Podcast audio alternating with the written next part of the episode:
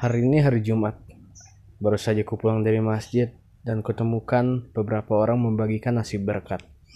Mereka adalah orang yang cukup hangat, memberikan senyum yang tulus bagi mereka yang baru selesai melaksanakan sholat Jumat.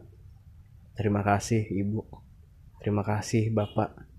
Kalian adalah orang yang tulus dan cukup ikhlas untuk membagikan sebagian rezeki kalian untukku yang dalam sehari ini belum makan apa pun. Terima kasih.